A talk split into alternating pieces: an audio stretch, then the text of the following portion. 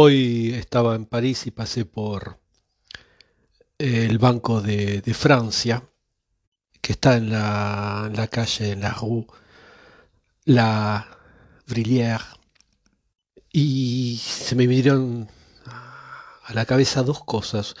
Una que bajo esos edificios se esconde a unos 27 metros de profundidad una vasta sala de cemento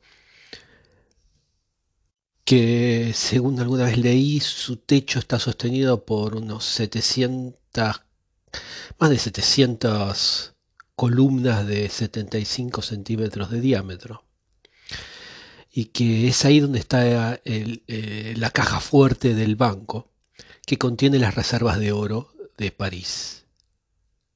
Me acordé, me vino a la cabeza eso, pero me acordé también, de ahí al lado, del hotel de Toulouse.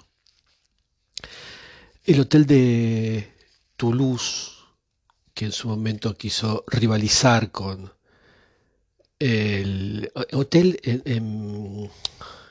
en- París, hotel vendría a ser como un chateau dentro de la ciudad.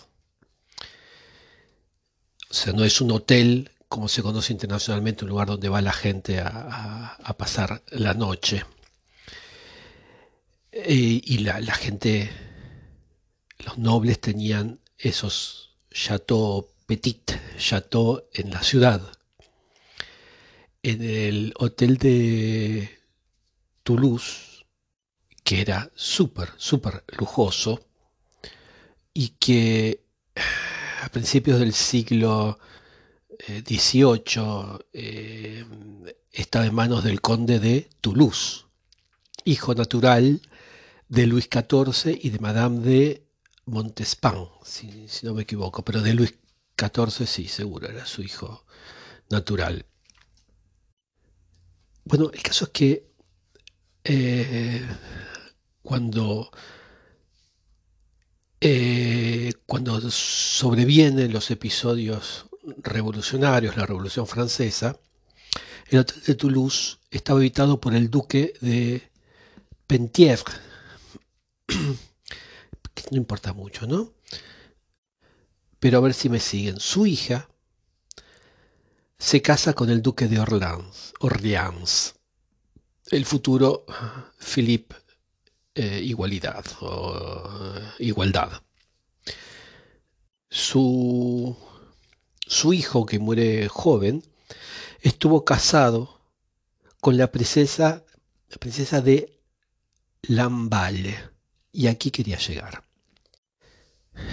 Mientras pasaba por ahí me acordaba de la devastación, eh, la nada en lo que lo dejó la Revolución Francesa, este hotel, que después por suerte se pudo reconstruir, sobre todo las galerías doradas del hotel que son una preciosura.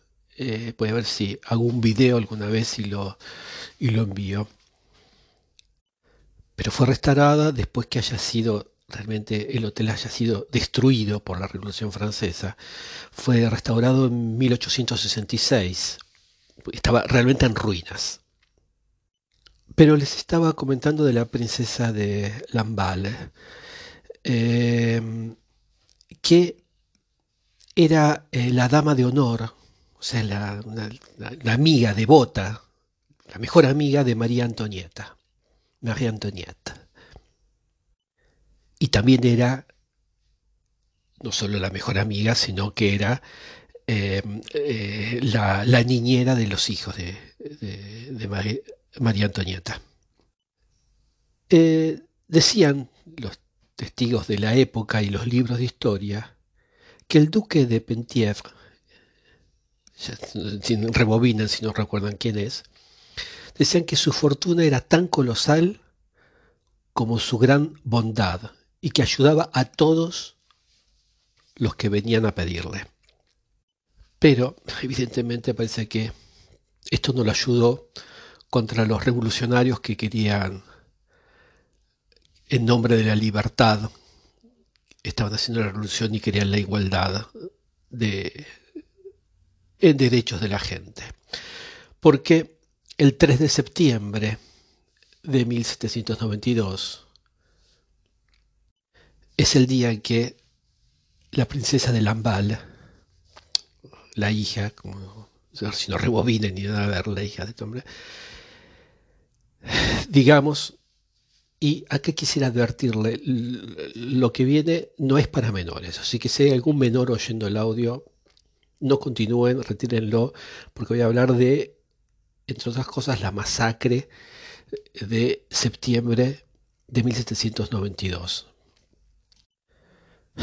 Bueno, el caso es que eh, supongo que deben saber que entre el 2 y el 6 de septiembre de 1792, aproximadamente la cifra, la verdad que difiere entre los libros, pero más o menos unos 1300 nobles y, curas detenidos, detenidos por ser nobles y por ser curas, eh, que están en las prisiones parisinas, son masacrados por los revolucionarios, eh, aparentemente la orden la dio Marat, y son masacrados por, por eso, porque son nobles y, porque son curas. Así que estos revolucionarios se improvisan en el momento como jueces y como verdugos y llevan adelante este episodio que es conocido como la masacre de septiembre. Una de las víctimas de esta masacre es justamente la princesa de Lambal, que vivía en este hotel de Toulouse por el que pasé hoy y recordé, recordé esto. Ella fue detenida a la fuerza por ser, por cometer el terrible delito de ser amiga de la reina. El delito que había cometido la reina, busquen ustedes en los libros de historia y van a ver, el delito fue el de ser reina. No se la podía acusar de nada, solo de ser reina. Y a esta princesa de ser amiga de la reina. Terribles delitos. Encima, la princesa de Lambal también había sido niñera de los hijos de María Antonieta. El 3 de septiembre, la princesa es arrancada por la fuerza de el, el calabozo donde estaba para ser presentada ante este tribunal improvisado que, les decía que, constituían los revolucionarios, que, la princesa no lo sabía, ya había masacrado antes que ella a muchísima gente. Eh, el juicio consistía en que la presentan a la princesa frente a los, llamémoslo así, jueces, y los jueces le exigen de jurar odio al rey. Y odio, y que jure que odia a la reina. Insisto una cosa, su mejor amiga, eh, la, madre de los niños que ella cuidaba. Obviamente, la princesa de Lambal eh, se niega, no, no, no, no lo hace, no, jura odio al rey y a la reina. Entonces los jueces eh, dicen una frase un poco en código, como si fuese una sentencia, una frase que los, los masacradores entendían y sabían lo que tenían que hacer, pero que la futura víctima eh, no entendía de qué se trataba. Así que no, no, no tenía ninguna reacción. Así que la sacan por otra puerta a la princesa de este, llamémoslo, tribunal, y allí, en este, cuando la sacan ahí, la princesa descubre distintos montículos de cadáveres apilados uno arriba del otro. Apilados en el suelo, pero no solo puestos los cadáveres, sino masacrados, realmente masacrados, torturados eh, antes de morir. La princesa cuando ve eso se aterra y, titubea y, se le escapa, dicen los testigos que escribieron después, eh, que dice, ¿qué, qué horror, qué horror es este, estoy perdida. en ese momento, en ese momento, un muchacho un poco alcoholizado le intenta sacar la peluca hundiéndole el filo de, una cuchilla eh, y tirando, tratando de arrancar también el cuero, el cuero cabelludo. En ese momento cae la princesa, la desgraciada princesa, toda sangrando, porque, bueno, el cuero cabelludo sangra muchísimo. Cuando se lee esto en el libro de historia hay que entender que cuando estaba en la prisión no tenía peluca.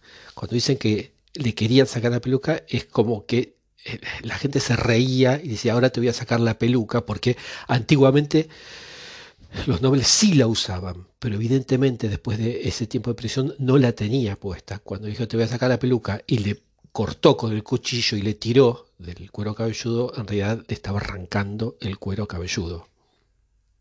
En ese momento, cuando medio se desmaya la princesa, dos hombres la agarran por los brazos, digamos, de las axilas, y le obligan a caminar y vuelta por los cuerpos, los cadáveres abiertos, masacrados, mutilados, a pisarlos ida y vuelta. Estaba, la princesa estaba como totalmente ida, y es en ese momento cuando uno de los de estos revolucionarios le pega un terrible golpe, según cuentan los libros de la época, con un leño, con un trozo de madera.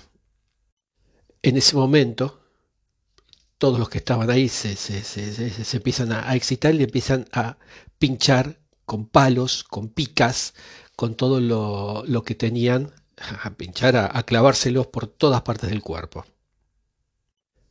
Dicen los libros que en ese momento un inmenso negro originario, o como se dice ahora, bueno, eh, un negro originario de Santo Domingo, se libra a hacerle, a cometerle actos abominables, desvistiendo a la princesa que ya posiblemente haya sido un cadáver o, muy cerca, para sobre todo exhibirla y mostrar su, piel tan, tan, blanca a la multitud, que, a la pequeña multitud que se haya reunido allí. Según lo que dicen los libros de historia, después que le sacó la ropa, empieza a hurgar con sus dedos gordos la intimidad de la princesa. Y que en ese momento la multitud estaba como en trance gritando obscenidades, eh, indicándole cosas que podía hacer.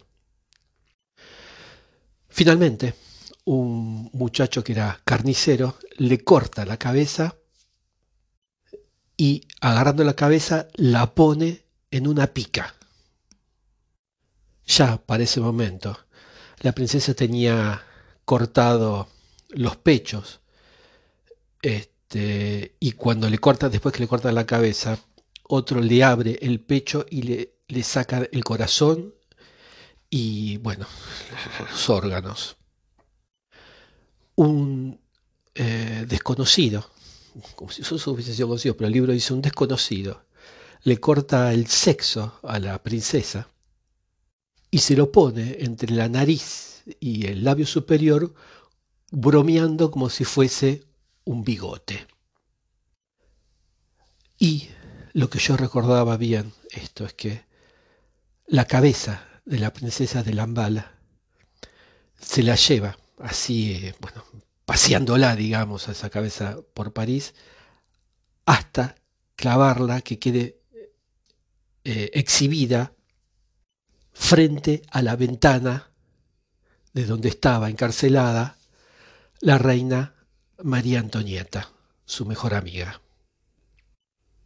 Bueno, después el, suegro de la princesa, un par de noches después, en un momento logra recuperar la cabeza eh, en, la, oscuridad de la noche con, con unos amigos con unos cómplices, la lleva y la entierra en Vernon, aquí cerca. Bueno, no tan cerca, pero por aquí. Así que esto es eh, lo que hacen en nombre de la libertad, eh, lo que hacían, lo que hicieron, en nombre de la libertad y eh, de la fraternidad y de la igualdad. Una de las cosas que se hicieron en, la revolución. Voy a ir mandando algunas otras pinceladas también de estas situaciones revolucionarias que no salen tanto en los libros que elogian a este, a este movimiento.